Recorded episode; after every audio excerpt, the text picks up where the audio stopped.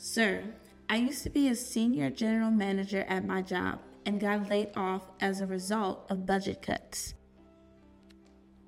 I'm being currently offered positions really lower than my old direct reports. I strongly believe that I can perform at a more productive rate. Am I being unwise by turning down these low offers, or is my pride getting in my way? It, it's it's. Thank you for your question. You know, uh, one of the most difficult things is, in life, you know, is to be laid off uh, because it, it, gives you a sense of uh, rejection, and everybody, you know, is careful about that and mindful about that. I mean, um, but now that you are in this situation that you are in, my first advice for you is to get a job that comes your way. What do I mean by that? Even if the salary is not to what you used to earn, you are trying to make ends meet right now. I'm sure you have bills. I'm sure you have obligations of things to do that uh, are financial. Uh, something little is better than nothing at all. In the course of getting whatever you get now, and even though the pay is not up to what you used to get, then you can begin to look for something more, something better.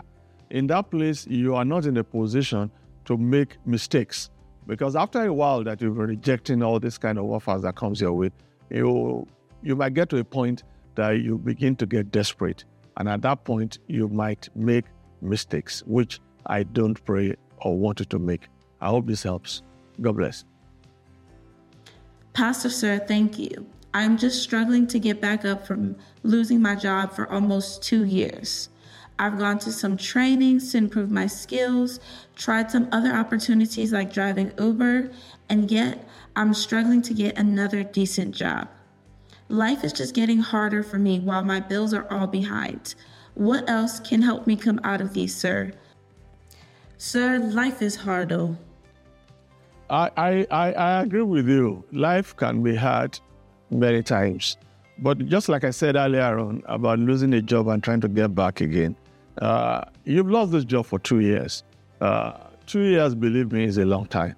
It's a long time. No matter the savings that you've made, if you've not added um, a lot more to your savings, of course, your savings will have been depleted by now. My advice number one, you know, it, it's to look long term. The first long term thing is that you need to reinvent yourself.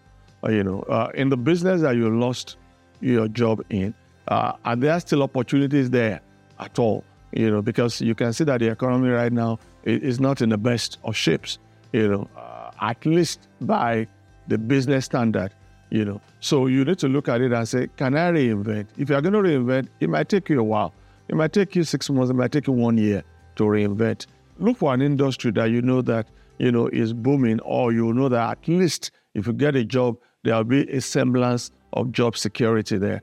Uh, number two, uh, the, the Uber thing that you got, if, if you can still maintain the Uber thing, but you have to be very careful about Uber and things like this, is that you have to look at yourself and say, how many hours can I do driving Uber for a day before I get tired? Because while you are trying to invent yourself, reinvent yourself, you, you need to make some investments either in, going back to school or, or, or reading or doing something you know, or the other.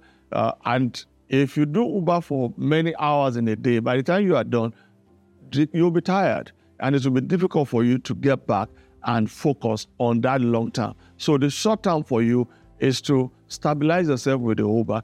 Look at the bills that you're talking about. There are some bills that you might need to cut.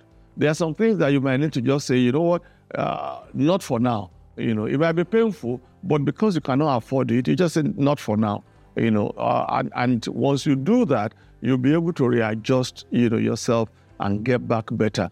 I pray that everything works out for you. Uh, please don't lose hope. Just keep on living.